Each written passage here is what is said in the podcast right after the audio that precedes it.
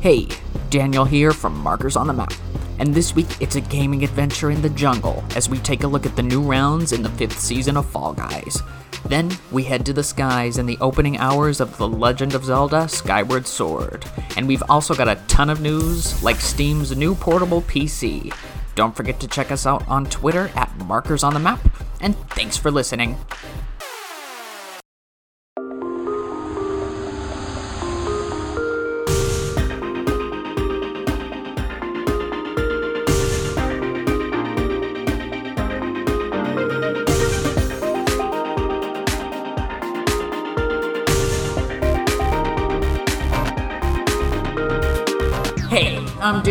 Markers on the Map, and this is my Meals on the Map order. Check it out. A 10 piece premium currency nuggets with some sweet and save point sauce, a medium side quest fries, and a medium vanilla iced Markers on the Map presents trial by energy drink E3 Espresso with three extra cream. What about you? I get the chicken club member sandwich, and then I get me a side order of you know side quest fries. With they asked me, do you want that second seasoning pass? I'm like, yeah, just add that second seasoning pass on there. And they said, what type of sauce? I said, let me get the sweet and sour double XP weekend with couch co-op cola. And all this stuff is there at Meals on the Map. Now that that's out of our system, welcome to a brand new episode of Markers on the Map, our weekly gaming adventure, where we got oh we got Fall Guys this week, that's for sure, That's and some news and games. Anyway, my name's Daniel, and as always, I'm here with my good friend and co-host Robert. How have you been this week? Uh, same old, same old, normal. Uh, nothing really has uh, changed. How about you? I'm all right. I had to get some fillings this week, so I'm Oh, I'm just okay. but That's not fun. no, it's not fun at all. Um, so there's been quite a bit of stuff in the, in in gaming going on this week. Um, so we got some news this week, but I think what we need to start off with this week is some early impressions of Fall Guys season five. So I say we waste no time and get straight into it this week. All right. Um, so Fall Guys season five launched just the day before we recorded this episode, and the theme, as we discussed last week, is jungle adventure. We've got costumes based off like explorers. There's a mummy one. Um, the new Fame Pass has like a tree. It has the guy from Spelunky. It has an alpaca, a gin if you can get to level 50, which is never too hard in, in Fall Guys. Um, but, you know, I'm liking the theme so far. But we have a few initial impressions, I think, on some of the levels Yes. that yeah um some of these are hit or miss from you know first impression and and there's a few complaints we have but i i don't think that the season itself is bad it's just got a few rough spots with some of the levels so let's get into our first impressions on treetop tumble this is the opening round. It can also show up as round two. That's a race. It's got varying, you know, levels. It's got a high level, a medium level, and a low level. Each of them is viable. Nothing's really too difficult about this, but mm-hmm. staying on top can be slightly challenging. it's for me this is a good beginner round. Nothing like terrible about it honestly. It's pretty fun. I, at least it's pretty great honestly because you could go whichever route you feel like and you just kind of figure out which is the best path for you. So i kind of like this as an opening round. It's not too difficult. Yeah, nothing in it seems awfully like nothing's going to take you an extra amount of time. It's it's actually even faster to go on the bottom if you're good at avoiding the obstacles, which aren't too bad. I would categorize this even as one of the more easier first rounds in the entire game. Whereas something like Skyline Stumble from season four, you still have times where you're waiting for people um, after you've gotten a goal for a long time, and sometimes it times out and everything. Um, I don't think that's ever going to happen on on Treetop Tumble because it's just it's pretty decently easy the whole way through. The rhinos aren't a huge problem if you get knocked down to the bottom at the end. Um, I, I mean, the the hardest part about it to me is honestly just staying at the top, and it's not a big loss when you fall to the bottom. So. I like it. An interesting one that they added yesterday was Lily Pad Leapers. This is primarily a jump based round, like the entire time. You could probably chain a jump without hitting the ground the whole time um, in this one. I am also a big fan of this. Yeah, uh, nothing too. The same thing. Nothing too difficult. I guess if the only I think we've we said this or at least you said the only difficulty in Fall Guys is just other players. The only time you will ever have any difficulty on any type of like obstacle course is if someone just knocks into you and that's it, or grabs you, or anything just in that sort. It's just another player can add that whole like factor of just being a difficult level because they bumped into you or grabbed you or whatever. But other than that, it's pretty much like fine. Uh, I usually take the middle path in the end. I know you avoid it, but I take it. Yeah, I tried it again uh, earlier before recording, and I, I just kept messing it up. And I'm just like, no, for some reason, I'm not hitting the center of this lily pad in the same way that you are pretty much every time. I think the only time you got messed up on it was when somebody hit you. Yeah. So, yeah, I mean, if it's not for the 59 other people with you in Fall Guys, there wouldn't really be a challenge. It's a fairly straightforward platformer. And uh, Lily Pad Leapers, I feel like, takes a lot of cues from platformer games, like, mm-hmm. say, your Sonics, your Tropical Freezes, stuff like that. Um, so I, I really like it. I'm trying to think, what game does it remind me of? What game did I used to play that had, like, trampolines or something where I had to do that? It'll, it'll come to me. I'm trying to remember what, because you're saying it I think the reason why I hit the middle so well is because it's a platform that I played so much. So I'm just like, what is it? I feel like the 3D Mario's do stuff like that too. Maybe it's probably one of those. Yeah. Um. So before we get into the ones that we're kind of not as not as good with, we'll talk about Stomping Grounds. This mm-hmm. is the evolution of the snowball survival level, except you have three charging toy rhinos locking onto you like madmen and charging straight at you. And you know it, it i've seen it throw 25 people off and around and mm. it goes straight to final after that. It's kind of wild. It, it is the it's evolution of the snowball one. Uh it's it's fine the only time we may fear it's unfair is when this happened to me once. The whole time playing it though, is that the rhino would lock onto you. The I, I think the rhinos are programmed to lock onto players, whatever, not on purpose, but only what's in sight. And I was just so happened to be the only one in that area, so it just kept locking onto me. Um, yeah. I know you say avoid the edges, but honestly, I've done better running around the map on the edges than I ever had being in the middle because everyone's just in the middle. I don't think people figured it out that I they're lo- people might not figured out that they're locking onto them. So everyone just stays in the middle. So everyone just kind of just gets all like crashed together. So I just kind of go around trying to avoid them as best as I can. And usually, maybe like out of the whole times I was playing, there's like three times I didn't make it through. For me, I usually just go where the rhinos aren't because mm, some people might not know this, but I'm assuming most people know by now who have played it when they charge, they're only going in a straight line from where yes. they're facing. They're not going to turn true, directions. Yeah. They're not going to do anything that's unpredictable or anything. The yeah. only thing that's unpredictable is who's going to be the next person that they get locked onto, how many people are next to that person that are going to not get out of the way in time. So I say if you keep like a respectable distance from the rhinos, um, you have plenty of time of getting out of the way.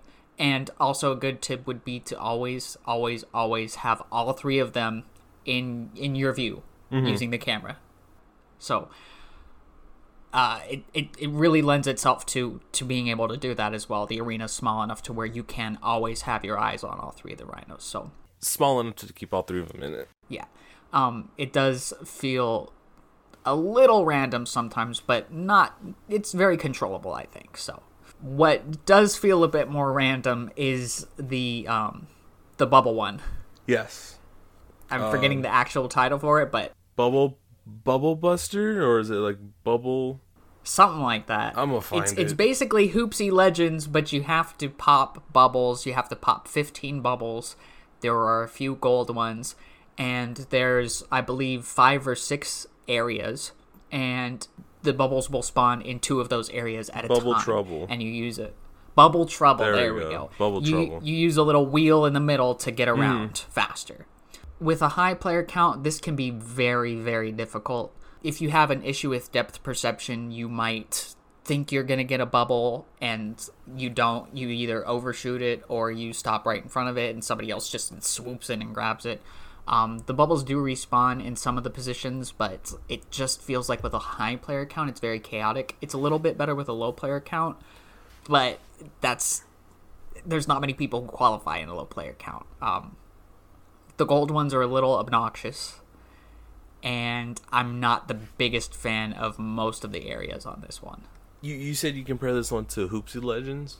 Yeah, Yeah, so I, I, I agree, but I, I think when it no, I, I think it is like Hoopsie Legends, but somehow it's worse because at, It's at least worse. in, in Hoopsie Legend, the the item is stationary and you just have to climb to it instead of it just being kind of like on an obstacle course and you have to get to it and can get knocked off or whatever, or just like everyone else can just get hit by a hammer or something. They can just fly towards whatever you're aiming for, but yeah, my problem with it is that it's it's not forgiving. Like the obstacle course honestly is not forgiving at all. You have to be on point with your like skills of like jumping and like grabbing and then like uh, timing it where if the thing elevates high enough and you can jump for it like you just have to time it so well so it's not forgiving at all for anyone who's not good at that so this is it where feels like a very high level. yeah. This is where it, it's you either enter based off skill or you enter based off random chance because you just ha- so happen to get enough of those time. Uh, I'm just gonna call it. I'm gonna call them coins. They're the time coins or whatever. I think there's actually no. I think it's a sun, isn't it? Yeah, it's a sun. It's a sun. It's like the Mario Bros. sun yeah, from it's uh, Super Mario Mario, Bros. Star. a sun's a star. So uh, just get just collect enough stars and then you you know you you proceed to the next. I I had it where I've I've had it where it's I have 14 stars and it, it's like oh only seven qualified so like oh I only need one more and it took me to the very end to get one more star that's how like it's un that much that's how much unforgiving it is where I can try to jump on a single little edge platform and I won't make it because it's just you have to be precise on it. So I don't know. I'm no I'm not really a fan of that's what's making me not pass is just you have to be so precise on it. I'm personally getting a strategy down to where I find the nearest one that's spawning things and kind of just walk and jump at the lower ones and learning how to line up like the lily pad ones to where I land on the bubble and everything and I'm I'm I'm doing fine with it. I really hope in the future maybe they add an outline to the bubbles. I think something like that would help honestly with you know if you were thinking you might overshoot it like if you see the outline okay you can mm-hmm. jump at it and get it so just, just stuff like that. I, I feel like this game will get a little bit of a, a rework at some point. Um penguin pool party. This is like penguin pursuit except it's not a team game. Yeah, no, I have a personal reason why I don't like this one. yes you do. Ever since maybe like into season two when we played this fall, we play Fall Guys every season. There's not a season we haven't played, and well, I've Yes. only finished last season because honestly, I like the the last season like items. Like every other season, I've gotten to where it's the final crowns like you get out of it, but I never finished because I was like, I really don't care for the final item. But nevertheless, um, since season two, I've always played like, and whenever you play like Royal Fumble or Tail Tag, I would have a tail or I would have whatever a penguin or whatever, and I would be on my screen mm, like a good couple feet away, but. And then all of a sudden, I get grabbed on. I'm just like, bro, like I don't know how he like got he caught up so much. But you tell me, like, no, dude, you're like he was on like top of you the whole time. I'm just like, I don't see that. So for some weird reason, I have some type of lag or delay where, for me, they may be miles behind, but in reality, they're just right on my tail and they're and they're grabbing me. They're holding on to me. So when I heard that this is a individual, you have to hold on to the penguin and then all this like stuff for like that 25 points too yeah, 25 wild. points. I I have like I don't know. I just like roll my eyes. I'm just like, stre- not stressing out. But I'm just like, why? I'm just like, I'm just gonna have a terrible, terrible time with this one. Like most of the time, I can guarantee I'm not gonna probably pass it. it's not my favorite, you know, round of Fall Guys, obviously, but I do put it above something like Tail Tag, where it's not a, a contest to grab something, because if you are holding the penguin while somebody is trying to grab it from you, you're still getting the points for that penguin. So at least it has a little bit of give with that. Um, there's plenty of penguins. There's good hiding spots, as we've seen um, but it can get a bit chaotic and in in in the case of just normal gameplay or if you have lag or latency issues it can get very frustrating Yeah. um, it and it really depends on the type of Fall Guys player that you're playing with. If you're playing with somebody who's like really good at like basketball or something, you're gonna have a bad time with with Penguin uh, Penguin Pool Party. this one's this one's 50-50 because everyone has a different internet connection. Some people have very slow, some people have very fast. It's just one of those things where someone can seem far away, but you're right on them or someone can think that they're far away or it's just like a whole thing like i don't know this one it's it's 50-50 for me it's like i either i mm-hmm, pass mm-hmm. or i mm-hmm. don't but i it's happened too many times where i'm 24 points and then someone just qualifies right before me and that's happened too many times where i don't know, i just, I still I, put oh, bubbles below it. Like I don't yeah. like the bubble one. it, it's it's one of those things. Like I said, I hate I hate the player versus player type of games. Like just let me play an obstacle course. I don't like playing. I almost wish people. it was a team game. That, now, now, what I'm saying is that what if these were team games and not individual games? Would they be better or worse? Both of them in this instance, I'd say maybe maybe saying, "Oh, I don't want any more team games" was a bad idea because these feel like they should be the team games, and maybe the smaller penguin should be like the um the the, the winter one should be the the solo game because it's got, it's got a smaller arena and stuff like that. Maybe just don't even put these type of games in it. That's always. I mean, the eventually option. they got to expand. Now we got the jumping one, but yeah. Yeah, no, I think yeah. My major problem is that it's another player versus player type of game, which I'm just like, let me play an obstacle course, player versus environment, arena, aggro crag, Nickelodeon guts like game. Don't let me play against other See, people. That's why I like the final. The final is a is an arena. It's it takes some cues from DoorDash, but then adds in obstacles from all five seasons um, into this jungle theme. It's called Lost Temple. It is a maze based final where there is at, at points three different paths you can choose from. It starts with with two. It can go to three. Sometimes you're going forwards and backwards. Sometimes it takes you all around the whole thing before you even get to the crown. To me honestly i think this is the best final they've put into the game so far. I've already won two crowns from it and season five has only been out for a day.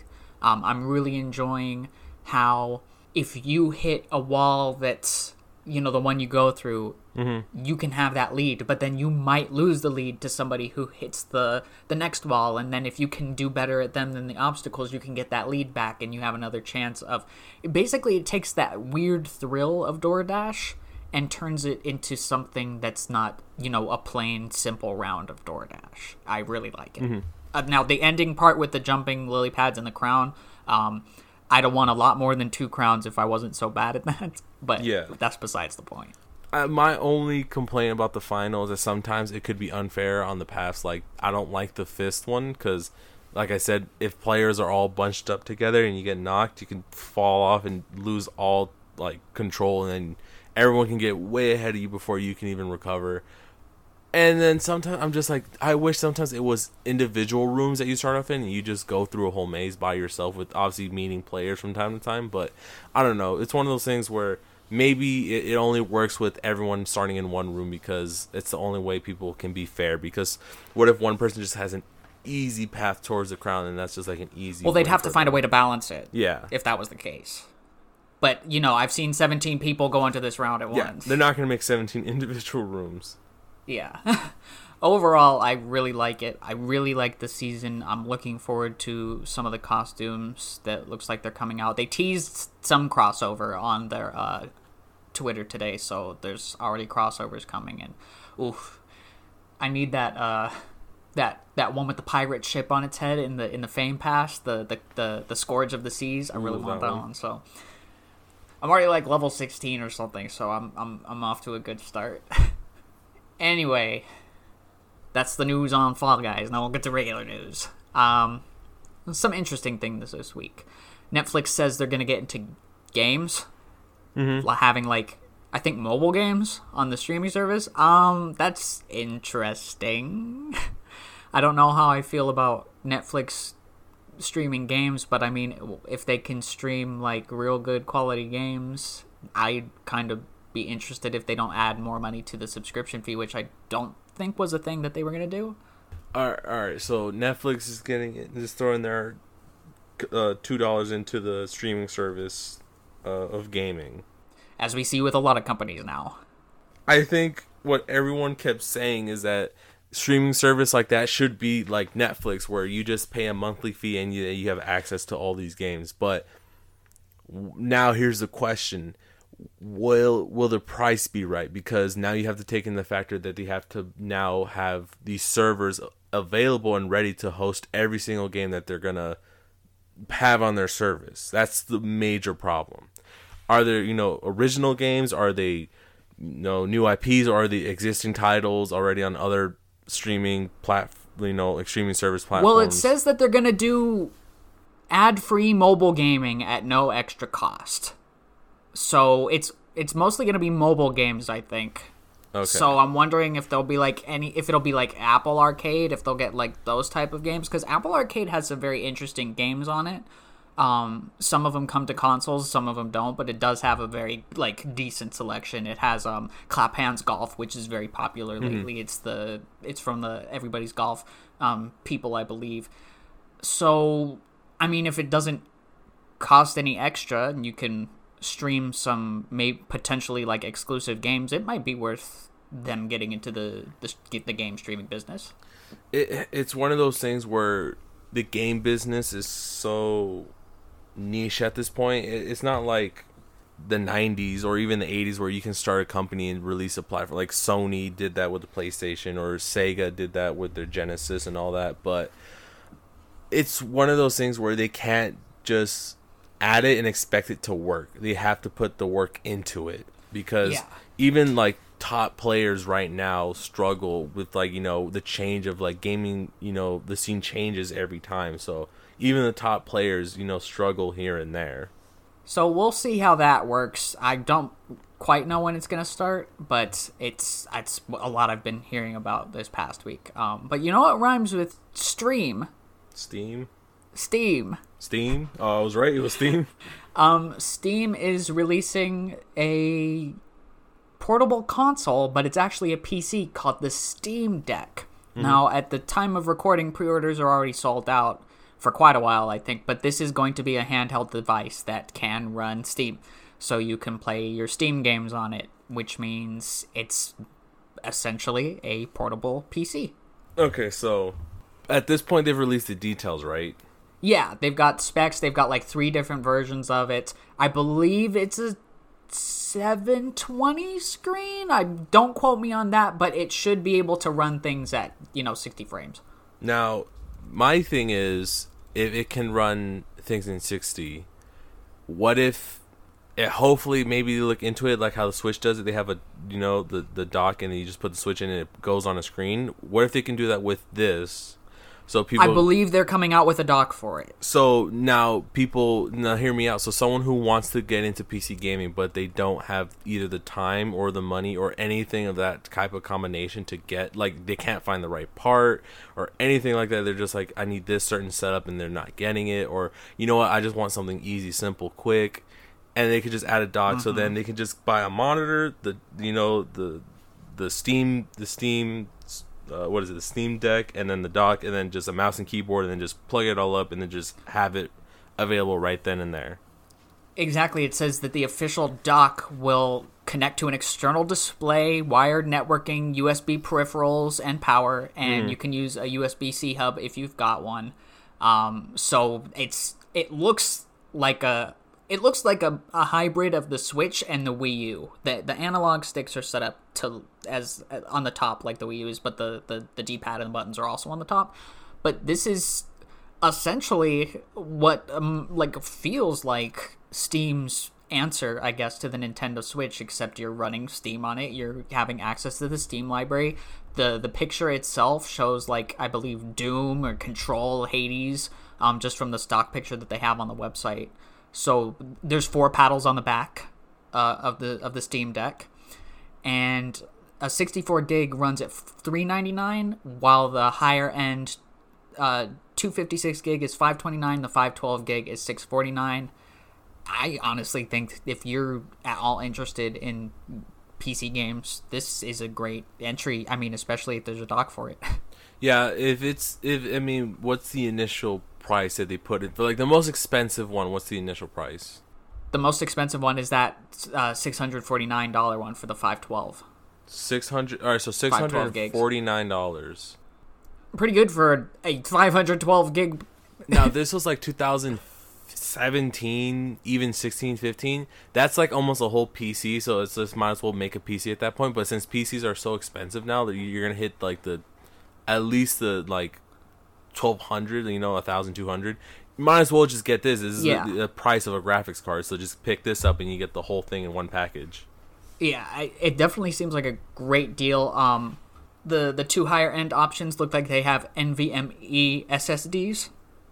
Now I'm not a pro at PC stuff, so I don't know what NVMe is, but at SSD, whereas the 64 gig only has an eMMC, so do with that information what you will. But I'm actually interested in this once like the hype calms down and you know it's readily available, which I don't think will be for a while, but mm-hmm. it's I love the Switch. Put it that way. yeah And I love that you can put the Switch on the dock and play it on the TV. Now, I would love to play some of these PC games at high frame rate on my TV that aren't like on the PS5 or something. So, I'm liking the Steam Deck. I think it's a good idea. Yeah if they can if the dock can hit 1080 60 on mostly everything maybe like the new high-end stuff maybe dip to 40 30 but i don't think no one complains about 30 frames that often if it you know if it has to it has to but Only we handheld- complain about 30 That's true because we've been spoiled with everything getting a 60 frame update. Yeah. But it, it, this could this could be the the uh, the budget that everyone who's getting into PC gamer or just wants something simple can get, and that, that's pretty that's pretty cool actually. Yeah. Anyway, some upsetting news now. Uh oh. get all that good stuff out the way. Now we got some upsetting news. Rainbow Six Extraction has been delayed till January 2022. That was supposed to launch in September. My opinion on that was always do, are they going to have enough content? Is this a delay mm. because of content reasons or is it a delay because of refinement reasons? They've not said, as far as I can tell. But it's delayed till January. Okay. So that's about a four month delay. it being delayed till I don't know it it the lack of content maybe that's what I see it mostly honestly with that being delayed. Yeah, we can't say for sure, but this struck me as something that like, are they gonna like? Have this is a game that they need to have a lot of content for. It, it's just it's so weird because they released that gameplay trailer and they released all this stuff promoting it and then it's just delayed. Like most things, Ubisoft has released like like Far Cry Six was supposed to come out in February, if I recall correctly. Prince of Persia was um, delayed Riders Republic got delayed. Prince of Persia, a while now. It's supposed to release in March this year. Yeah. So there's there's definitely some delays going on.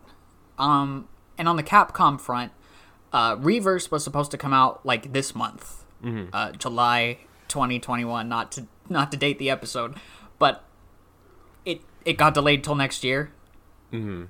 Re:Verse. Um at this point I say just change it fundamentally or turn it into a raid mode like in Revelations or a mercenaries mode in third person because I I don't think the reactions to the beta for this were were, were great and delaying it a whole like to an unspecified time in 2022 when it was supposed to come out like literally probably this week um I it's pretty bad. I don't know. It seems quite a few things are still getting delayed. Yeah. This one didn't even seem like it looked all that great to start with, so maybe they'll rework it. Maybe this is a good thing.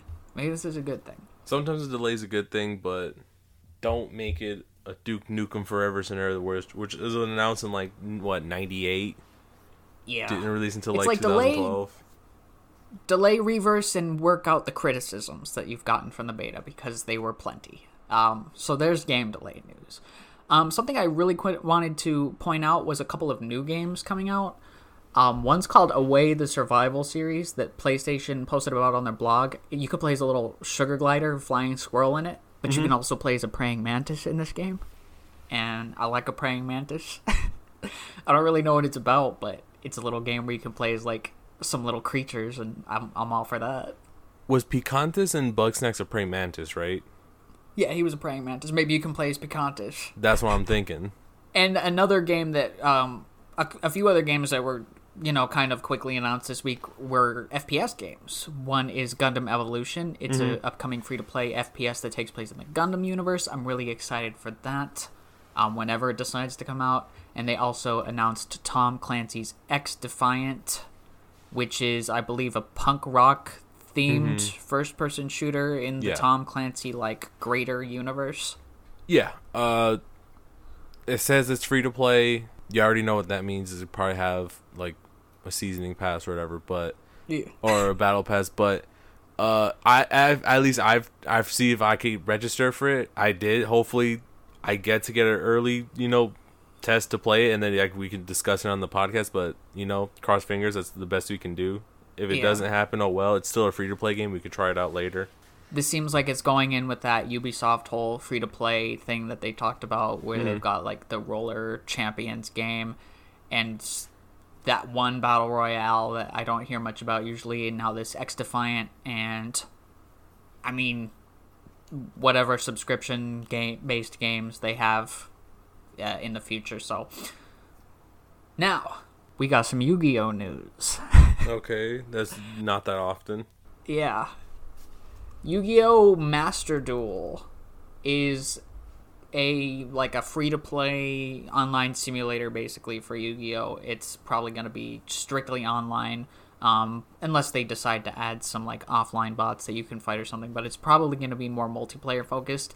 It is in the vein, I believe, of Magic the Gathering Arena Online and Pokemon TCG Online, where you've got maybe structure decks or something, and maybe you can get codes to get packs, but you're probably getting, like, if you want certain packs, you can probably earn them with in game money or put $10 down on, on cards in this and then duel people online. It's probably going to be an ever evolving thing that gets more frequent updates than uh, the uh, the Switch game Mm-hmm. And yeah, it'll probably be like in the vein of Duel Links, where it gets very like frequent content updates. Um, I'm feeling like this is not going to be the casual Yu-Gi-Oh game. No, I've I would say that I'm a I'm a very casual Yu-Gi-Oh player. I know what the meta and all that stuff is, but I don't get into it. Uh, Yu-Gi-Oh, you have to put the time, effort, and money into it, which other hobbies come in and stuff like that. But it, it's fun. I, I play it very casually, very much. If you want to use your top tier deck on me, like you know, go ahead. I'm I'm gonna lose. Like I don't have like the best cards, but I just play it, you know, to have fun casually. So this seems like it would be meant for more like the hardcore TCG scene. Now it, it does look very slick and mm-hmm. it's free to play. So if it has like a mode where you can play casual rounds with your friends, I'm really into that. Um, I'm interested in the acquisition of cards. How do you earn cards in this? Um, mm-hmm. How frequently can you get cards as a free to play person? Because usually in a free to play game, I take that like I'm not going to spend money on this game. Like um, later on today, I'm going to try Pokemon Unite, a brand new free to play game, and I refuse to to do microtransactions in in something like that. Um, so we'll we'll see how that goes. But you know, having like a dedicated thing like this to an ever evolving card game like Yu-Gi-Oh or like Magic the Gathering is kind of cool. Like you always like to see stuff like that.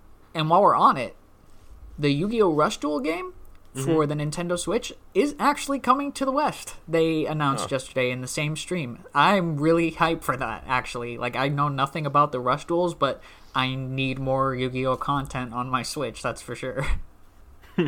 I don't know. Uh, I mean, was it Yu Gi Oh? What we got? Le- Legacy of the Duelist. Legacy of the Duelist, probably the greatest Yu Gi Oh game ever.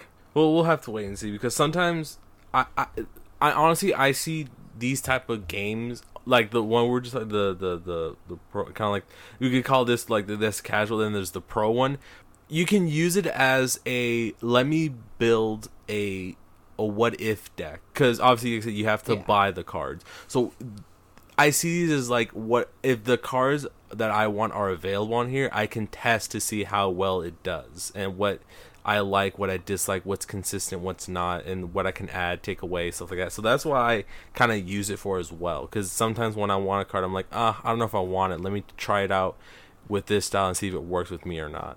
So I also see yeah. it as that as well. Overall, though, it looks like they put like a lot of effort into into some of these new Yu-Gi-Oh things coming out. So I will be checking them out. And there's nothing wrong with starting a free to play game and seeing how you like it, especially since it's just it's basically free to. Nintendo always uses the term for free to play games. It's like free to start stuff like that. Um, there's a little bit of a difference there, but any free to play game is, of course, free to start. Um, I just hope it doesn't end up being like pay to win. Yeah, that's what I hopefully doesn't happen. Yeah. And last but not least, we have some new SNES games coming to Nintendo Switch Online Claymates and Jelly Boy, which look like they are some platformers, and Bomboozle, which looks like an isometric puzzle game, I want to say. Bigger news here is that Japan, on their Super Famicom Online app, is getting the classic Shin Megami Tensei If and they can couple this along with them having SMT1 on their um, Switch Online app too. And now I'm just like, Atlus, Sega, please tell your company Atlus to re-release Shin Megami Tensei and Shin Megami Tensei If on the Nintendo Switch Online in North America and translate it. Please, Sega. All I see here is just another announcement with no Prince of Persia or Rocky Rodent coming to the Nintendo Switch. It'll happen one day. Look, how random is Claymates, Jelly Boy, and Bomboozle? It's gotta be Rocky Rodent at some point. Man, Prince of Persia might be tougher, but man, I, if I don't see it coming at some point, if it just doesn't feel like it's gonna be here at some point, we'll see, man. Because I don't know. I I mean, and all being realistic, I would rather see Prince of Persia because that's just a good game that I would want to play on like mobile. That's all it is. I, I know you'd rather have that come, but with the way things have been looking lately, it just feels like Rocky Rodent will be one of the like random SNES games that gets put on. Like I've never heard of either of these three games. True. So like these more obscure games are starting to, to come in, I think. Yeah. Where's Earthbound though? Where's Earthbound? I could go for Earthbound. They they should at this point because really, I, unless they're uh, planning on like a collection for the Switch or something with Mother One, Two, and Three, but I don't I know. That. Anyway, I got one little thing here on the desk left. All it's right. a Nintendo Direct rumor. Ooh, a Direct rumor. Oh yeah. It's sponsored by Markers on the Map presents Trial by Energy Drink, and this week's flavor is Splash Damage Sugar Rush for when you're using a rocket Moe's built on Borderlands 3, of course. Anyway, it's for a little game called Castlevania The Nightmare. A modern day third person survival horror experience. Simon Belmont is sent by his superiors to investigate a strangely supernatural castle, but even getting in is a battle as skeleton guards patrol the gates.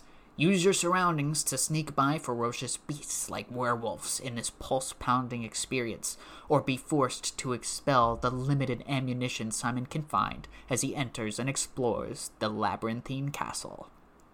Ghosts and demons haunt these halls, and even paintings can come alive at any moment and attack Simon, who will need to use wit and skill to solve devious puzzles and unlock doors to progress further into the massive castle of none other than Dracula.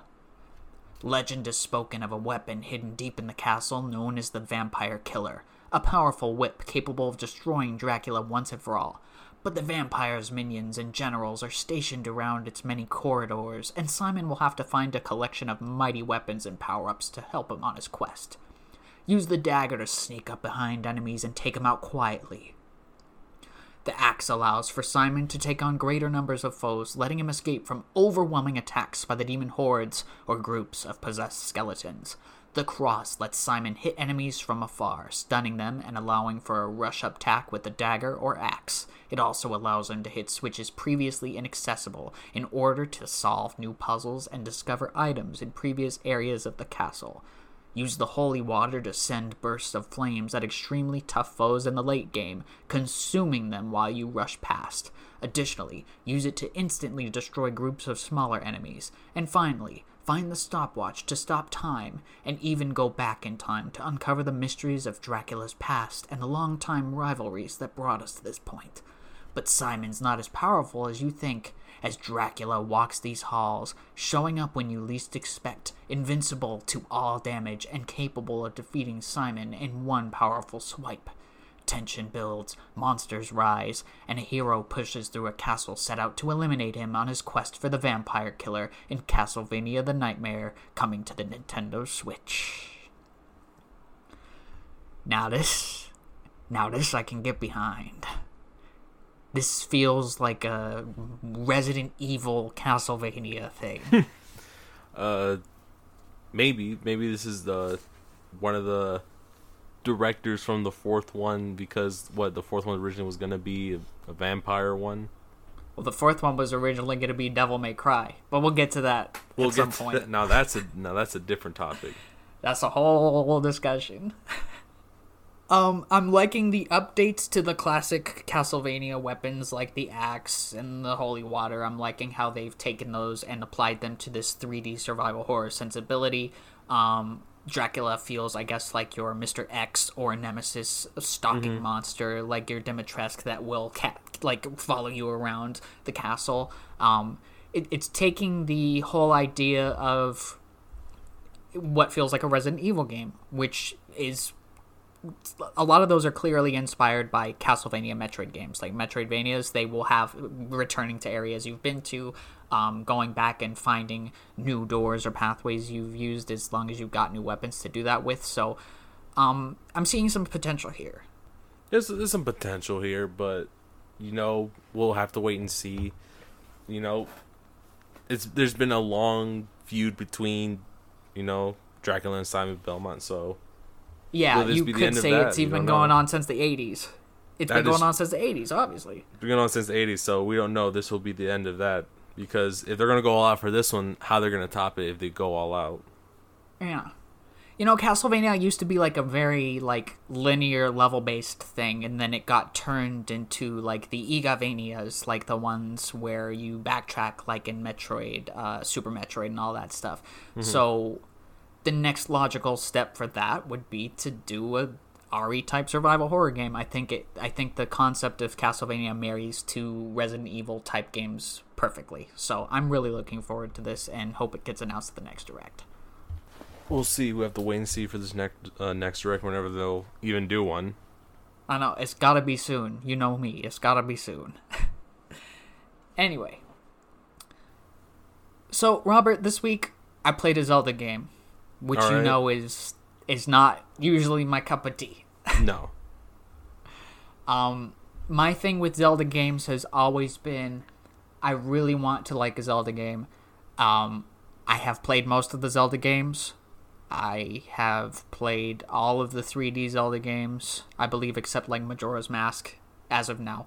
But one I had never played was Skyward Sword, so I, I picked that up for the Switch. Now, my thing, my other thing with Zelda is that the puzzles in Zelda are always my least favorite part. Um, Breath of the Wild kind of mitigates this by not having traditional dungeons, but I still don't like a lot of things about Breath of the Wild, including the divine beasts and breakable weapons. Yeah. But my problem was always that the puzzles are so obtuse for me personally. It's like, why would I think of doing that for this puzzle, or why do I need to apply this to that situation? Um, but I'm actually enjoying Skyward Sword, which is the 3D Zelda that came out before Breath of the Wild, so it's the fifth, I believe. Um, the Switch version is running at a nice 60 frames per second, which is amazing for something like this, and I'm I'm actually enjoying it so far. So to start, they touted some button controls um, back when the game was announced because of course Skyward Sword was a Wii game at first. You play it with the Wii Motion Control Plus. You use the sword to you can slash vertically, um, horizontally. You can do diagonal slashes. You can do thrusts. You can do spin attacks. And the you, like the way you held the re, the Wii remote um, was how the sword acted on screen. Now. The button controls didn't actually work for me. It, I was looking forward to using the button controls for this Yeah. but it's got some inconveniences. If you want to move the camera when, with button controls, you have to hold L down Oh. Okay. because the sword is tied to the C stick. Okay. So if you this. don't hold L down, you're just slashing the sword, Yeah, and you okay. kind of have to flick it in like an awkward way, awkwardly flicking the stick to use the sword. Um, another thing was that your shield was tied to clicking the left stick, and I really don't like clicking the sticks in any game, Mm-hmm. especially Switch games. Um, so I, I wasn't really feeling that. So I switched to the motion controls, learned how to use them. Basically, it it's it reads your you know mo- movements very well. Um, it, it is the Switch, so there's no sensor bar, so you do have to reset the gyro um, quite frequently. But it controls really well. It's like a one to one thing, and your shield is like you thrust the left Joy-Con, he'll do a shield attack. You can counter um, like projectiles with it, send them flying back at enemies. So I'm actually liking the motion controls. It it feels very 2006 um, playing uh, a Nintendo Zelda game with with like swinging the Joy Cons around like it was a Wii remote or something. So I'm actually having kind of a good time like doing that. I like how enemies are set up to where sometimes they'll like line up. There's a Hydra enemy, and the Hydra Okay. enemy will like move its three heads horizontally. If you do a horizontal slash, you take out all three heads. If you if you if they're not horizontal and you don't slash them the right way, you can get two heads, but like they'll grow back because they're not. So it's got stuff like that. Um, it's got moblins who will guard you on one side, so you just do a slash from the right and then left and then right, it'll take them out. You've got flowers that have mouths that open vertically and horizontally, and you have to slash them through the opening. So stuff like that is kind of cool. Um, it's an interesting approach. You start off in Skyloft, which is not a like a terribly interesting area. Um, it's kind of inconvenient that that's where all the shops are, and as we've mentioned before, the fast travel from anywhere option is in the game. Usually you have to travel from statues, but the fast travel from anywhere option is there, but it's of course locked to that Zelda and Loftwing amiibo, and that's like impossible to get, and it's also expensive, so it's kind of a bummer that you can't fast travel from anywhere unless you have that. You have to do it from the statues. But we'll just look at it from the scope of the game itself. The story sets it up like Link is flying his loft wing through like a like a little race where he has to grab something and if he wins he gets to do the ceremony with Zelda. Of course you win. Um, the flying controls are a little awkward. The birds don't really add anything and it kind of feels cumbersome, but that's besides the point. Um, there's like a dark force that drags Zelda down to the surface because they all live in the sky and the surface is like this mystical place.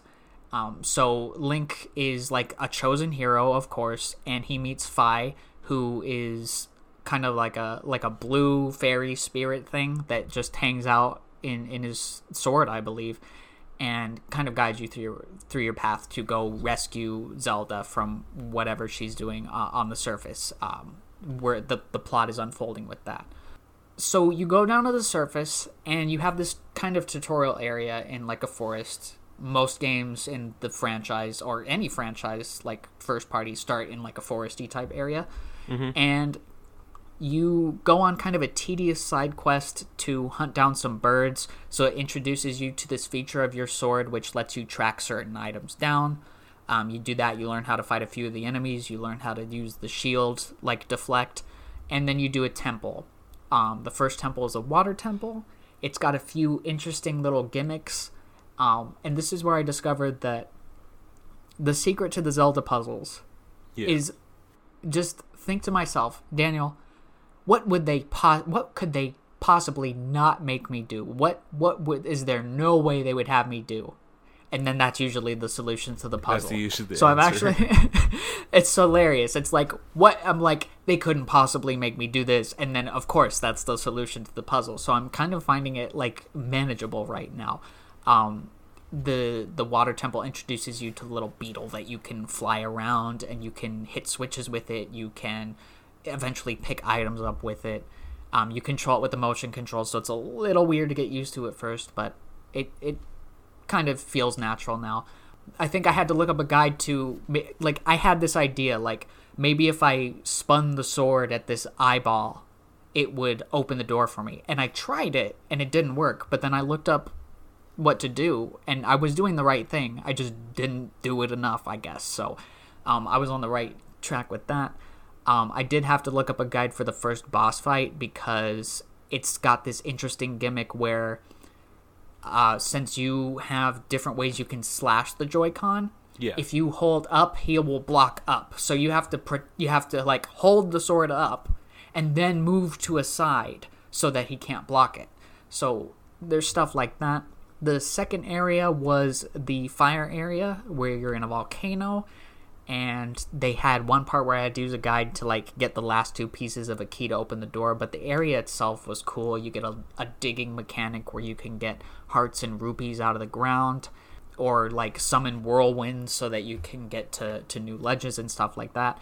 The fire temple was a little bit obnoxious. It featured a lot of parts where you're having to roll on a ball in the lava, but Link moves faster than the ball, so you had to spend a lot of time kind of readjusting your position. Mm-hmm. And the enemies were a little annoying in there. There was some times where you had to find little cracks on the wall to throw bombs on because that's where the bombs start coming into play in that in that second area. And bombs are cool in this because you can throw them overhead or you can kind of bowl with them. And you can use the, the bowling bombs basically to get underneath little like openings uh, on the ground level and hit switches or break open doors, stuff like that the boss of that stage was like a like a rock boulder monster and basically I felt like the introduction to the bomb aspects um, really prepared me to fight that boss. So that was cool. Now, the area I'm currently in is just past the desert. I'm, I'm in the third temple, but the desert area was interesting because you have this mechanic where you hit a stone and this desert's been like dead for years, but you hit the stone and it brings it back to the past. So you can use that to solve puzzles like, oh, if I want this like worker character to move out of the way, I need hmm. to reset it to where it's in the past so he will be alive again and he'll move out of the way of the cart you can push the cart and then you can hit the other time crystal and it'll spawn time like past in that area. You could ride the cart to a to a new door. That's another area the whole desert area um, has some weird mechanics to it some like they couldn't possibly make me do this like using the beetle carrying a bomb to hit an enemy ride on his shell down the quicksand to hit another one. I'm like i can't believe i figured this out like me personally with the zelda game um, and then there's an instance where I'm like, there's no way they would make me throw this enemy that like shocks you every five seconds if you're holding on to it across all these gaps. And I'm like, well, that was the solution to that one. So where I'm currently at with it is the the mining facility, I guess. So I, I have to say, I'm actually pleasantly surprised that I'm enjoying this. It's got nice soft colors and a really cool look to it. I'm just thrilled, honestly. It's the most fun I've had with the 3D Zelda. That's interesting. Yeah. I mean, it was. I mean, Breath of the Wild is the last 3D Zelda you played, right?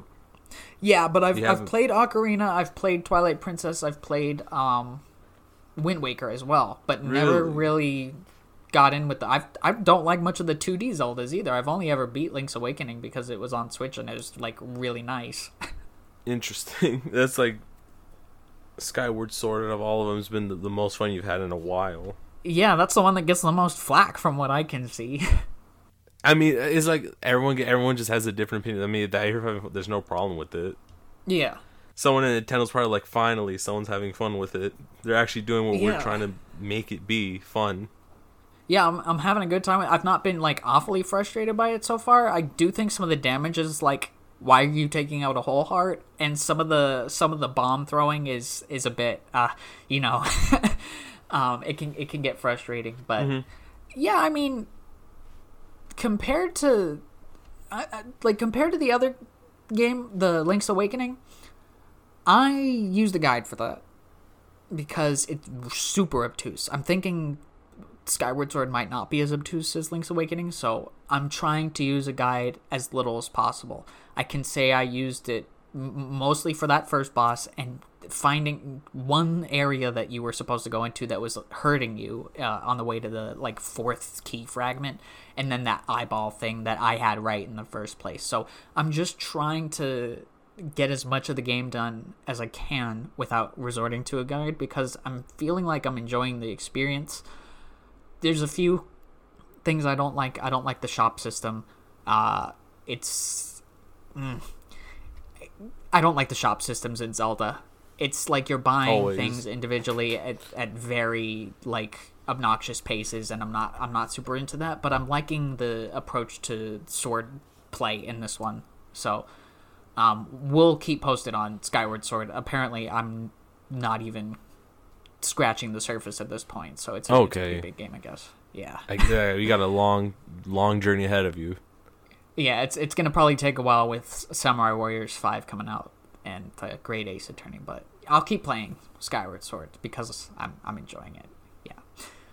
Anyway, would you say we have done an episode this week? Yeah, we've done an episode that should wrap up what's happened this week. All right.